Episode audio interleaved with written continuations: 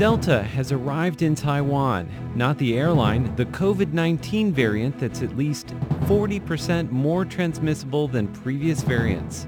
We'll tell you more about Delta, how it has spread in Taiwan, and how it's affected local mango farmers. Later in the show, we'll compare the side effects of the two vaccines available in Taiwan, AstraZeneca and Moderna. And in hashtag Taiwan, Leslie Liao brings you an inside look at what it's like to be a nurse during an outbreak of COVID-19. This is Taiwan Insider.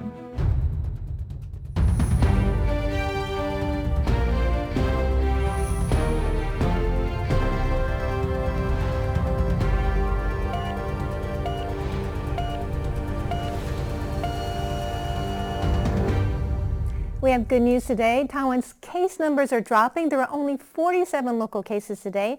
And for the past three weeks, our R number has been under one, which means the virus is spreading slower and slower. But there has been some concern over the Delta variant, and this is how it came to Taiwan. As daily COVID-19 cases begin tapering off, the question on everyone's mind now is, should we be worried about the Delta variant? First discovered in India, this more transmissible COVID-19 variant is causing concern in Taiwan. A woman in her 50s and her grandson brought the strain to Taiwan when they returned from Peru on June 6th. There's now a cluster outbreak of 15 COVID-19 cases in southern Taiwan's Pingtung County. Health authorities have confirmed that 12 of the 15 cases are the Delta variant, one is awaiting genetic sequencing results while the last two cases strains can't be determined. One of the 12 Delta cases is a fruit farmer. Health authorities have yet to definitively determine how the farmer contracted the strain, though they suspect that it might have happened when he visited a hospital on the same day as another confirmed case. The hospital the fruit farmer visited suspended operations for two days to undergo disinfection. 399 people who have come into contact with the fruit farmer have all been sent to quarantine centers. With COVID-19 subsiding across Taiwan, the last thing the country needs is the Delta variant flaring up. So what is the Delta variant and how big a threat is it? Well, Stash Butler tells us all about it on Taiwan Explained. In viruses as in life, change is inevitable. Since the COVID-19 pandemic began, scientists have identified hundreds of new variants of the virus, each with slightly different mutations. In Taiwan, all eyes are on the Delta variant after a cluster infection in Pingtung County. But what's special about Delta, and how worried should we be? The World Health Organization, or WHO, groups COVID variants into variants of concern and variants of interest. Delta is a variant of concern. Like all variants, it has a place in the virus's lineage. This graphic is a big family tree showing how all COVID variants are related.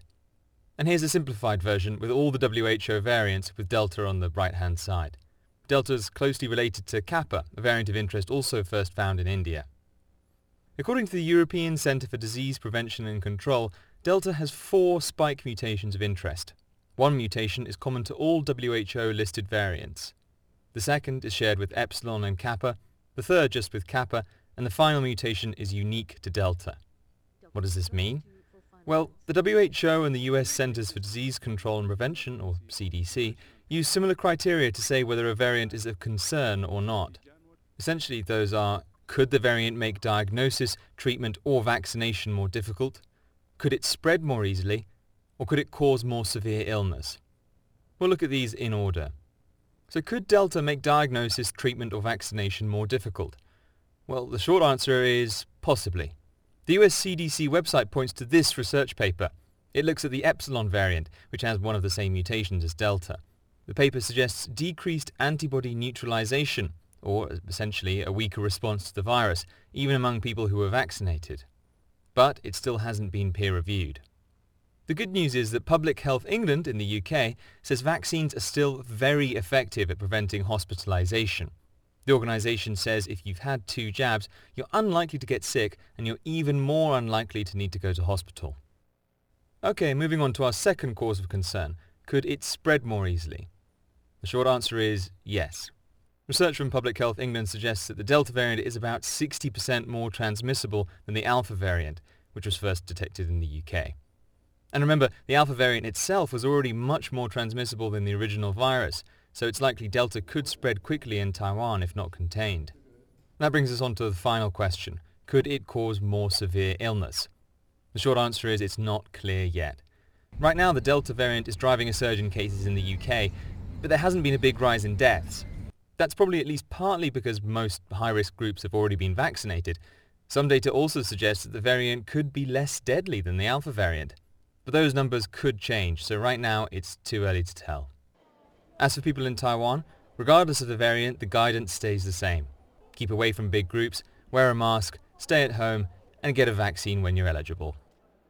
So the Delta variant is easier to pass along and easier to get. So how would you know if you have it? Well, here are some of the symptoms. A cough, a fever, and a lack of smell or taste. These are all classic COVID-19 symptoms, but a new study out of the UK has found slightly different symptoms for the Delta variant. Researchers at King's College London are collecting data from patients using a mobile app. They found the most common symptom of the Delta variant is a headache, followed by a sore throat, a runny nose, and a fever.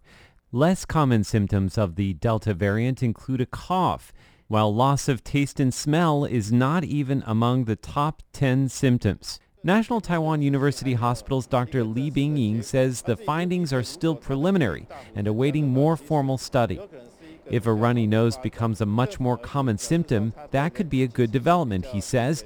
That could mean that the virus is overall less aggressive. But Taipei City Hospital's Dr. Su Yifeng says that just because you have a runny nose does not mean you have the Delta variant of COVID-19. There are a lot of reasons why you sneeze, he says. It could be allergies, the common cold, or other respiratory viruses. Experts say the Delta variant is at least 40% more transmissible than the Alpha variant first found in the UK. And the best form of protection? Get vaccinated. For the past couple of months in Taiwan, if you've gotten a COVID-19 jab, you've probably gotten a dose of AstraZeneca. But now there's a new kid on the block, Moderna. So how do the vaccines differ and what are the side effects? Here's more.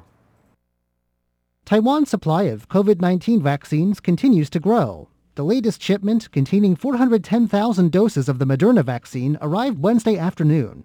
Most of those vaccinated in Taiwan in the near future are likely to get the Moderna vaccine because Taiwan has a relatively large supply of doses.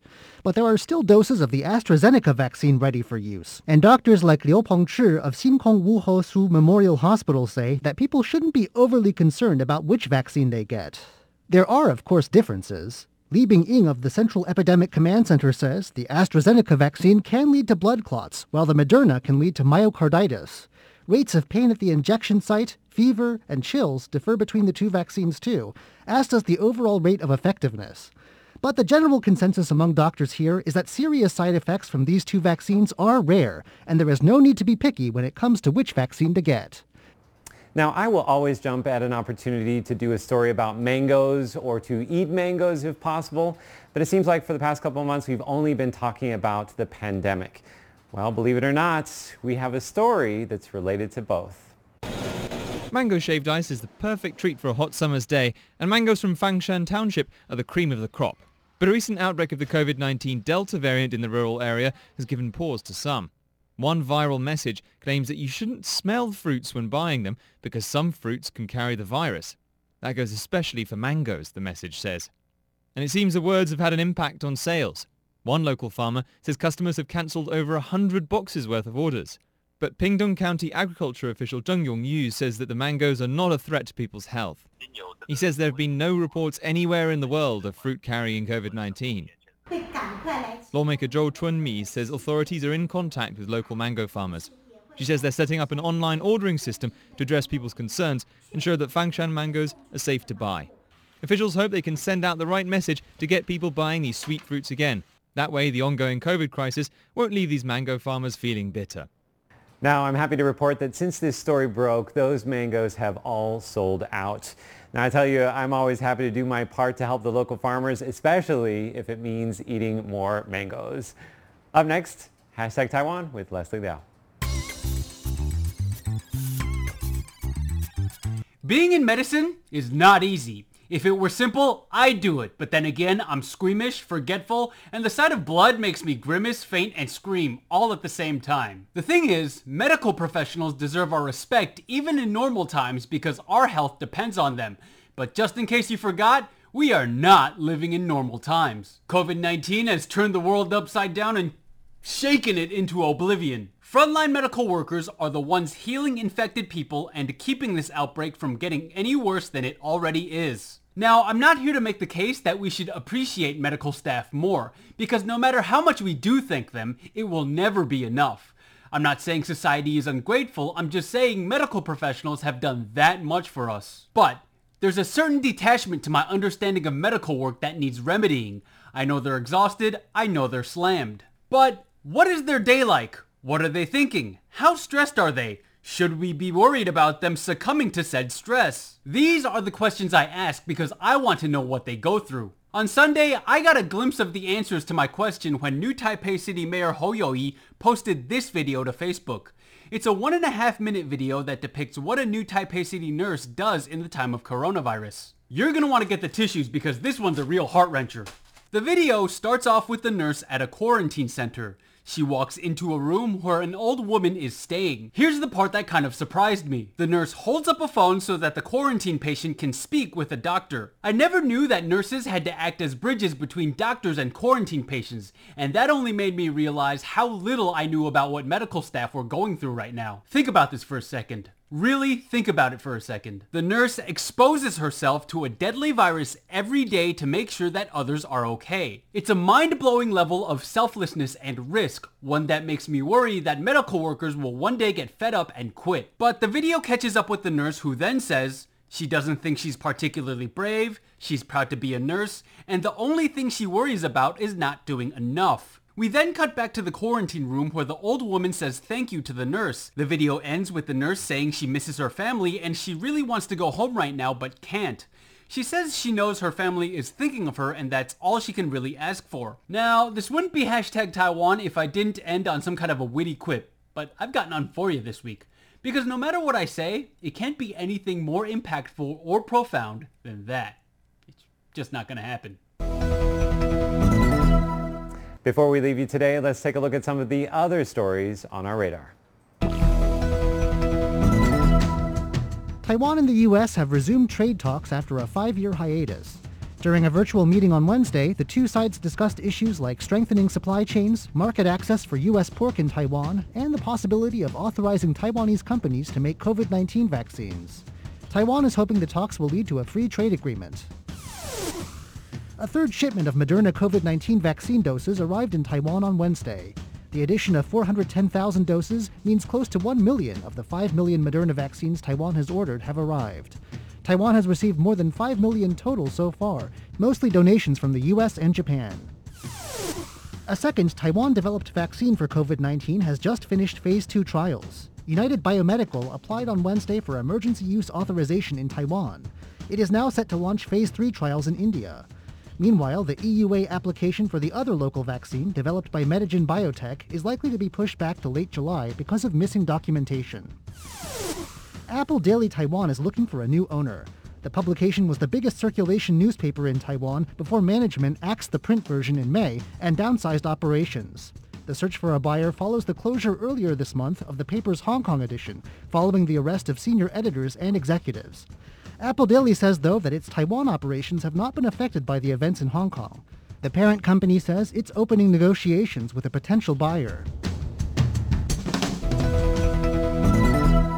All right, final question today. Taiwan has some delicious homegrown mangoes. What is your favorite way to eat them? Andrew. All right, my favorite way to eat mangoes, aside from fresh, is, well, have a look at this.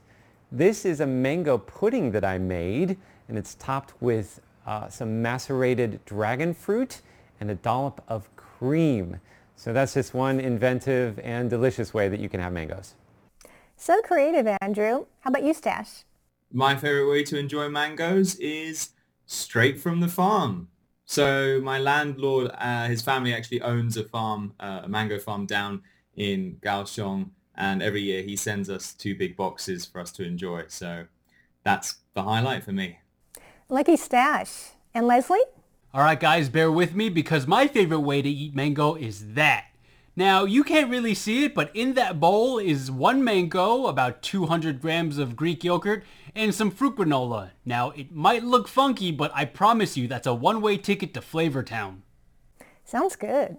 My favorite way to eat them is freshly cut. I love those tangy, juicy, bite-sized pieces of mango. They're so delicious. But I must add, there's no better way to cool off in the summertime in Taiwan than having mango ice desserts, which is ubiquitous in Taiwan. Thanks for tuning in to Taiwan Insider. I'm Natalie Tso. I'm Andrew Ryan. Take care, everybody. I'm Stash Butler. And I'm Leslie Liao asking you to try my yogurt mango granola bowl. Be sure to follow us on social media. Leave a comment below. We would love to hear from you. Taiwan, you're doing awesome. See you next week.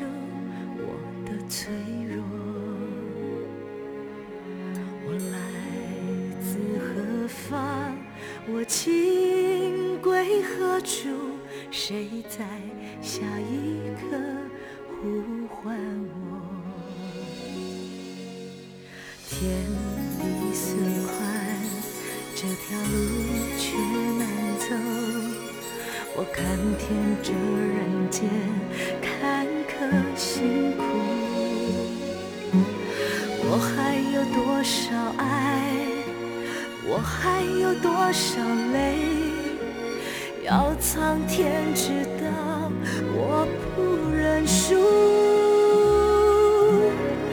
感恩的心，感谢。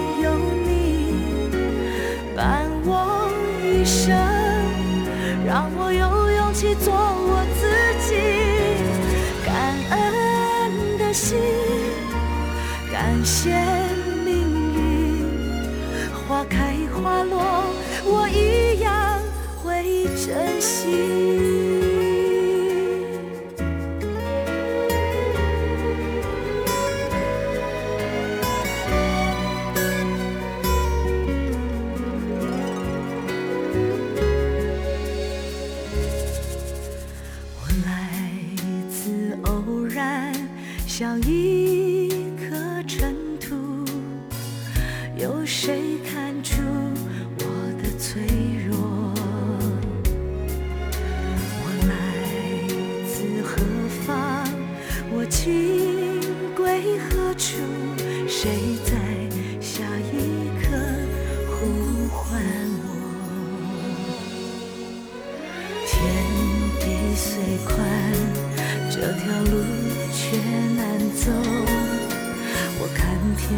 人间坎坷辛苦。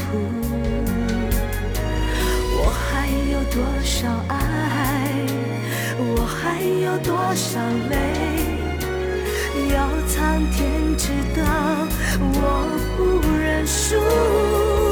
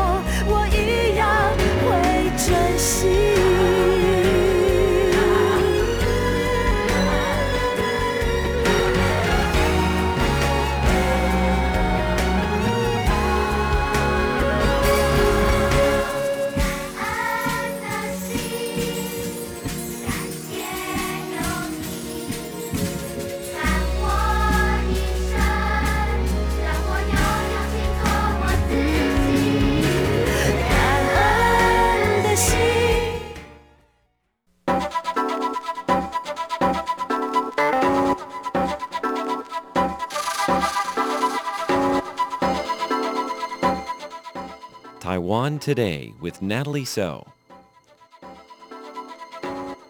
China just celebrated the 100th anniversary of the Chinese Communist Party on July 1st.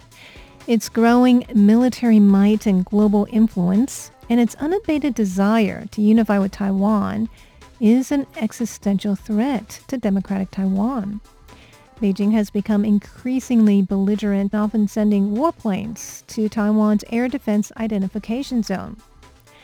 Former U.S. Indo-Pacific Command Admiral Philip Davidson said China could invade Taiwan within six years. Well, today we hear from a top China military expert at Stanford University, Oriana Skylar Mastro, who is also a strategic planner for the U.S. Air Force Reserve. She testified to Congress this year that China could attack Taiwan within two years. I asked her why she thinks so. I think a lot of uh, the wisdom that China would never want to risk a war with the United States is somewhat outdated. Uh, China, of course, of the 1990s, when we had the third Taiwan Strait crisis, uh, and the United States sailed two aircraft battle groups uh, in the vicinity of the Taiwan Strait, China backed down. But that was largely because it did not have the military power to persevere, and it also didn't have the economic and political power to protect itself from costs of use of force. That's no longer the case. Uh, China has basically embarked on a foreign policy strategy to ensure that countries, for the most part, would stay out of a Taiwan issue. And they've embarked on a very uh, impressive military reform campaign, which uh, for a component of it ended in 2020. And so now they do have the ability to take Taiwan by force. So this coupled with Xi Jinping's statements, which, which suggests that he would like to resolve the issue sooner rather than later points to a change in my mind of China's emphasis away from peaceful reunification towards a policy of armed reunification. Now, Mastro's prediction of a Chinese attack on Taiwan within two years is pretty scary. And Taiwan is counting on the U.S. to be able to defend it. So I asked her if she thinks that the Biden administration is taking this threat seriously. I think that they are taking the threat seriously, but they tend to misdiagnose what the problem is. So I think there's a general understanding that U.S. deterrence against China has weakened, but a lot of the focus has been on U.S. resolve. Can we credibly signal to Beijing that the United States is willing to defend Taiwan? But I think Beijing's uncertainty is no longer about the United States' willingness to fight. It's about the United States' ability to fight. And so the focus also needs to be building and demonstrating the capabilities to prevail in a conflict if Beijing decides to use force. So it seemed to me that she was saying that Beijing knows that the U.S. wants to defend Taiwan, but the U.S. may not be able to defend Taiwan. So I asked her what the U.S. needs to do in a practical sense to be able to defend Taiwan. Well, we get into some maybe technical details, but one of the first things the United States needs to do is is have more land-based missiles, probably in the second island chain. So a lot of people think that if the war is costly for China, they won't do it.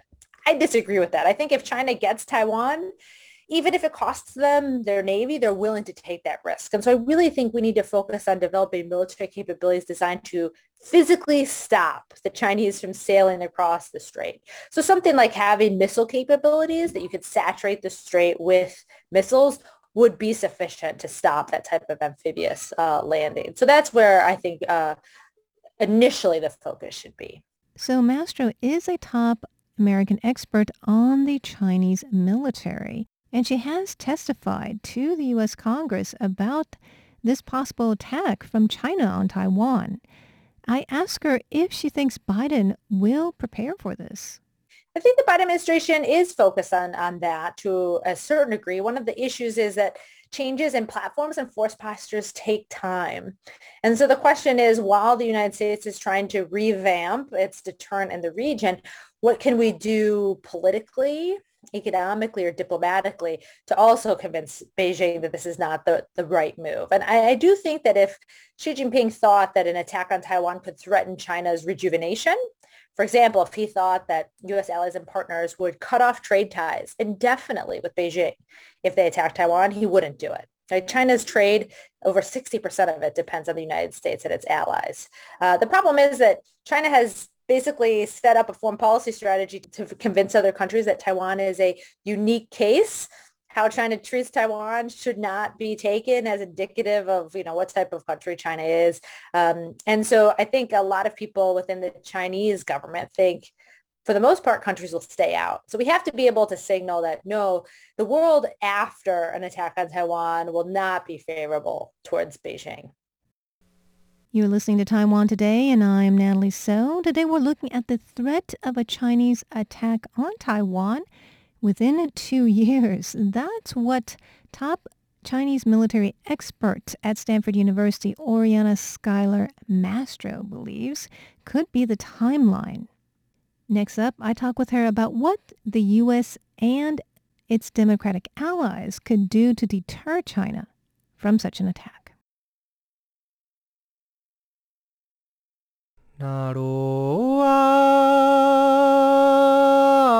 なろわないやないよやいやお Idini kumai baiwana kanatar tu lengau The sound of the Puyuma tribe on Radio Taiwan International.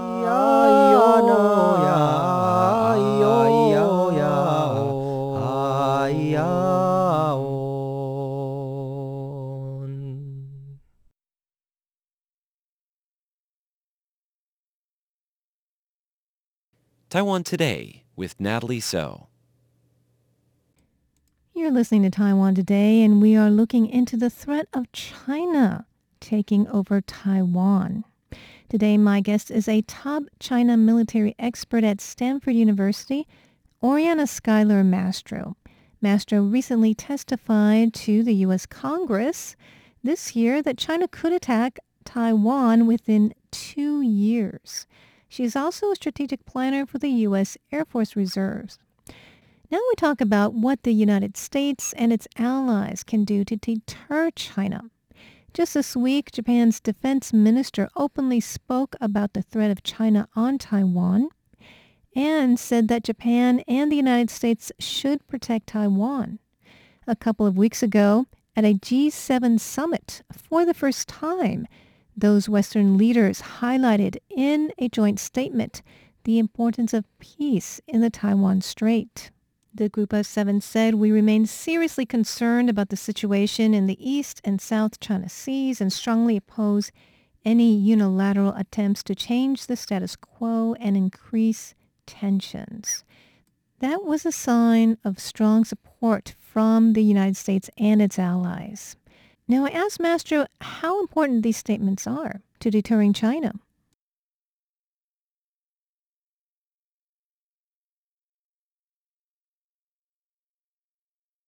Of course, the willingness to speak out is the first step because even that Beijing has tried to uh, basically deter not only governments but companies, individuals. Um, know, China's very strong position on Taiwan and demands that everyone at every level adheres to that position. So of course, you know, speaking out against some of Chinese activities is the first step, but I think, you know, more has to be done, including, you know, increasing Taiwan's international space. For too long, the United States, other countries have been afraid of provoking Beijing. And, and so they have uh, been willing to accept Chinese terms when it comes to Taiwan.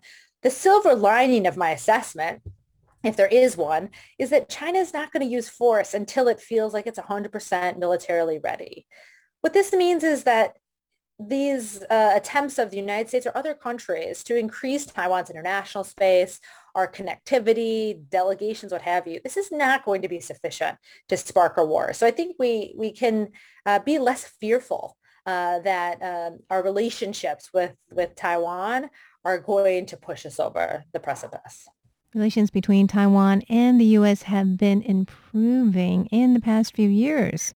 This week, we saw the resumption of trade talks. A couple of weeks ago, the United States donated 2.5 million doses of the Moderna vaccine as Taiwan is facing a major vaccine shortage during its biggest outbreak since the pandemic began. U.S. President Joe Biden has also sent U.S. warships through the Taiwan Strait six times since he's been in office. The Biden administration has also elevated U.S. and Taiwan official exchanges. So we have seen a lot of support from the United States. But I asked Mastro the question that has really been on my mind throughout the whole interview is why did she say two years? It's, that's very soon. And why does she think an attack could happen in two years? So I think, you know, a lot of these timelines are somewhat arbitrary. I do think China just finished this military reform program in 2020. So they're now technically capable of conducting the exact type of joint operation that would be necessary to take Taiwan um, with an amphibious landing. But they haven't fought a war since 1979. I think they probably want some time to do more realistic exercises, maybe even a smaller scale assault my bets are on a, a Vietnamese held island in the South China Sea if I had to place them, but do something small scale to learn some lessons, uh, uh, really hone that command and control before you go after something big like Taiwan. Now, that's a very sort of American view of, I think they want to be as ready as humanly possible. When I talk to Chinese military personnel, they seem to think that they're ready uh, now. So I think it, and then there's other U.S. experts that think they won't be you know, fully ready for a couple of years. I had a colleague just recently on Twitter sort of argue against my position saying China doesn't have enough landing platforms. A lot of what is enough to give you confidence can be very country based. The United States likes to have a lot and be extremely confident before we do everything.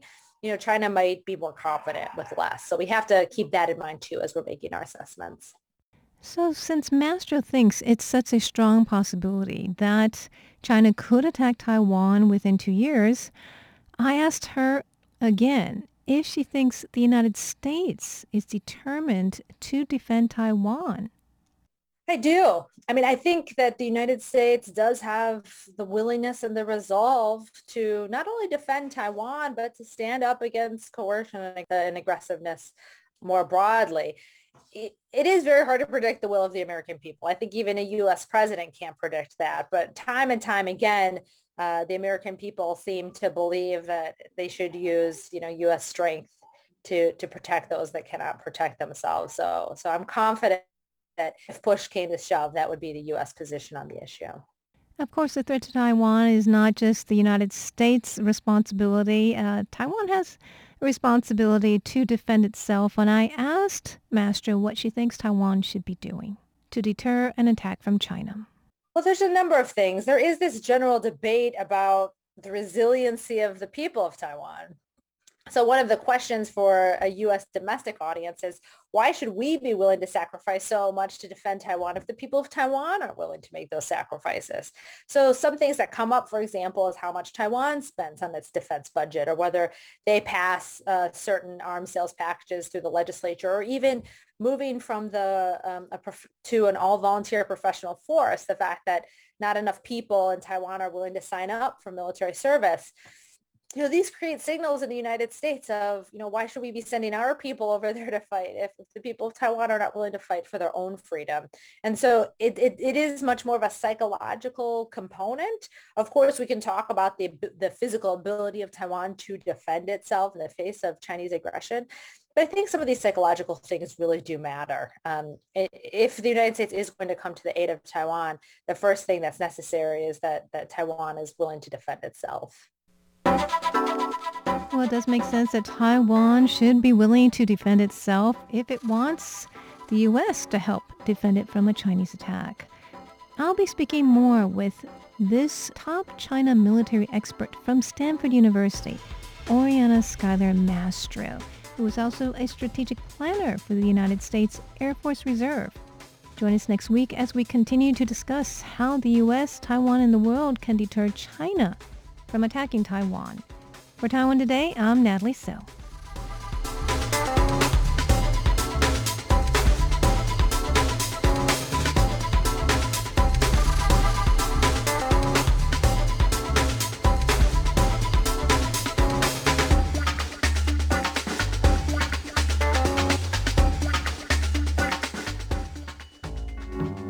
This is Radio Taiwan International. For all your science and tech news, It's Stash Butler with The Download.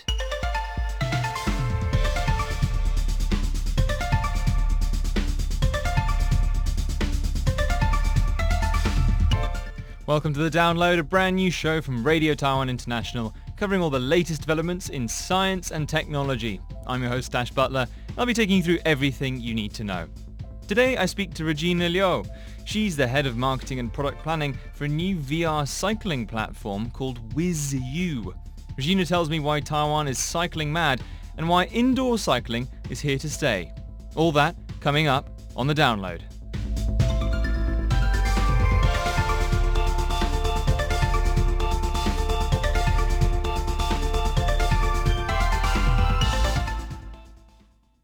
So what WizU essentially is, is a software platform. They don't do hardware, but they build software uh, for people to sit at home on their bikes and cycle through these kind of virtual landscapes. It's very similar to other companies such as Peloton in, in the US. I asked Regina to introduce herself and, and tell me what the company is all about. My name is Regina, uh, Regina Liu. I'm in charge of the marketing department and the product planning. So why, why, why is the Uniwill? Uniwill is the company, the very dedicated development notebook and have a, a 20, more than 20 years experience on the notebook and the tablet and the IT field. Let me talk about uh, WizU. With you is the one of the department from the Uniwill and uh, we are more focused on to developing AR, VR, and 3D technology. So you started WizU as a company in, in 2018, but what led up to that? What, what led you to expand into this field? Uh, initially, the, uh, we are very focused on the VR and the sport and the 5G IoT. But uh, for some reason uh, we are thinking the cycling is very interesting and very popular in the Taiwan. So we are change our planning to very focus and development in the fitness the platform. So tell me more about WizU. What is what is your product and, and how does it work? It's like the, the, the product is for user indoor cycling and you can have the training in home and you don't need to go out and uh, touch with the people and uh, keep safe and healthy. The, in this app, uh, the, we can have help user to analyze your uh, uh, data so they uh, can enhance the cyclist to help them to planning what's the next step to enhance their the pro training program. Actually, you, you need some measurement equipment. For example, you need the power meter or the cadence to help you to input the data to our platform. Then we can, based on the platform, to feedback the data and feedback the instruction to tell you how should you uh, cycling, do, do you need to cycling harder or lighter or or you feel it currently in the delight or incline. So it's the communication between the, the equipment platform and the, the speeder or the cadence. Not just only the bike, you need some the smart trainer or the uh, power meter or the cadence to help you get the data and input the data to our platform. So talking about the virtual reality element of it all, uh, your users essentially have a, a screen in front of them showing a kind of virtual road that they are traveling along. Is that is that right? Yes. Uh, the map will show in those ways based on what data you, you input to us. For example, now you are give me a some, uh, smart trainer, give us the, the data to tell us currently the speed, how much and uh, how far. Then the, our platform will, based on this information, to display. So this is the communication, the interactive between the data and our platform. Then we based uh, combine this technology and uh, display the uh, map to our user.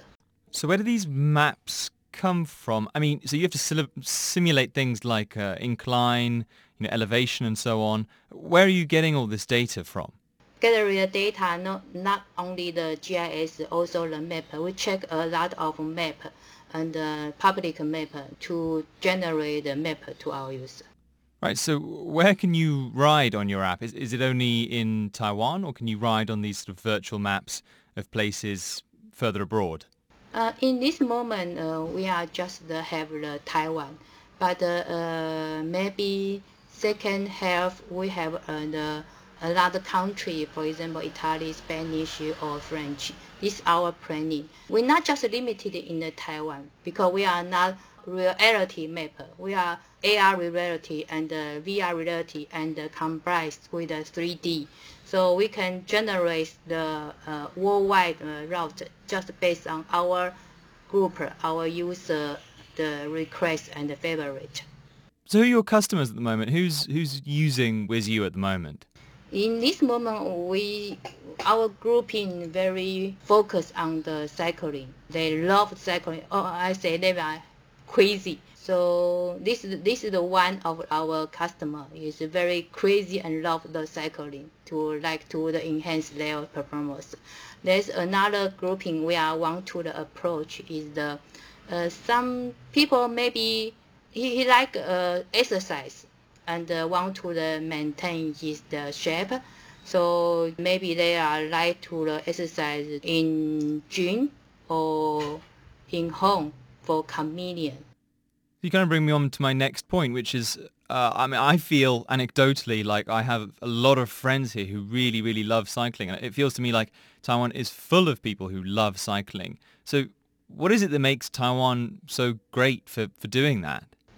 I, I, I think Taiwan, basically Taiwan is the, the worldwide number one the bike industry. Another one is Taiwanese the love the exercise. We can see a lot of people and uh, exercise in the park and the riverside park and also the mountain and uh, for the outdoor bike. So it's natural. I think that the Taiwanese people love the exercise. Plus, Taiwan have a good uh, bike industry to then they get the bike more easily.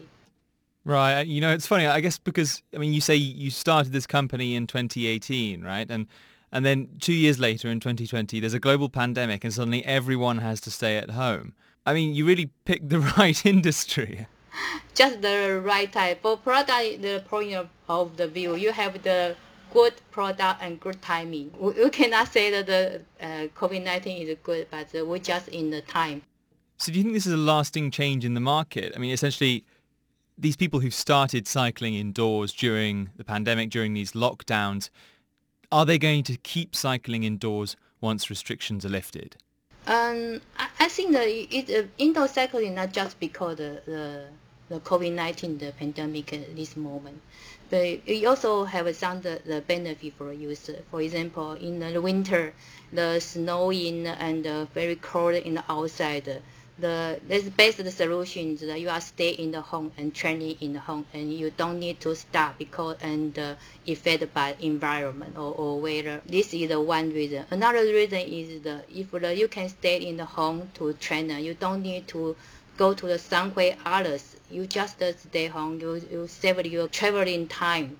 You let you more easy to to training in home. Yeah indoor cycling still have the market and still will increase because it's not just for the uh, pandemic uh, in moment, yeah. That was Regina Liu from WizU telling me why she thinks indoor cycling is here to stay. And that's all we have time for. Join me, Stash Butler, next week for another episode of The Download.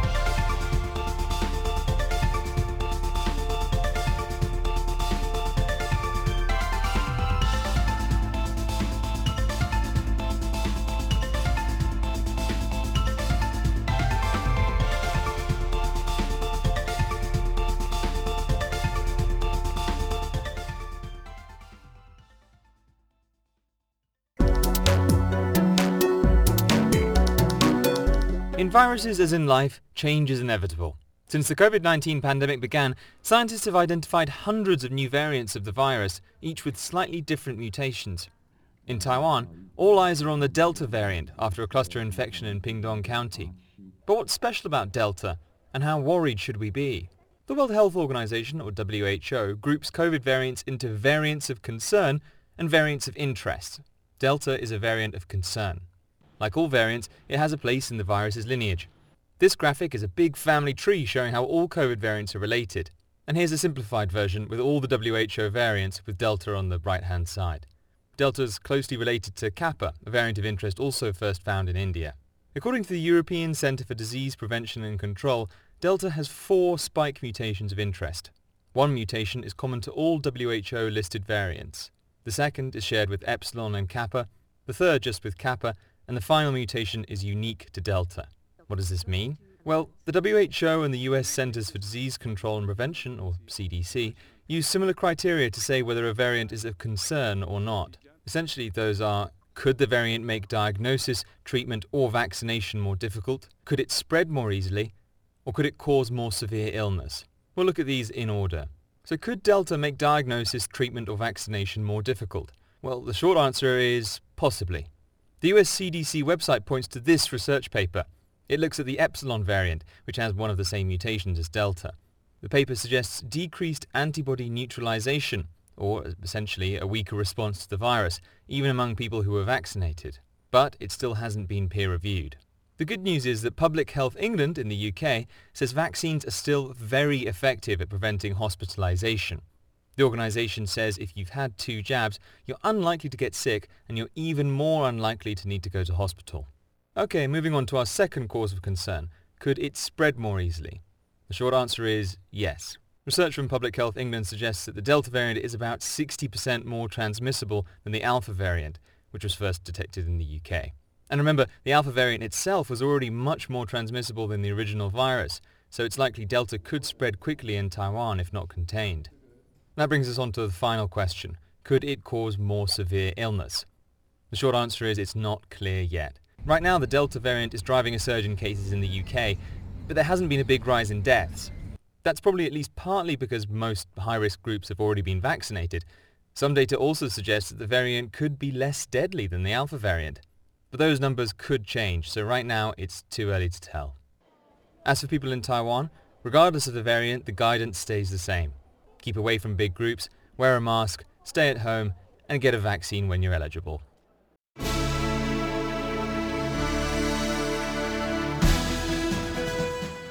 Thank you for listening to Radio Taiwan International, broadcasting from Taipei, Taiwan. Check out our website at english.rti.org.tw.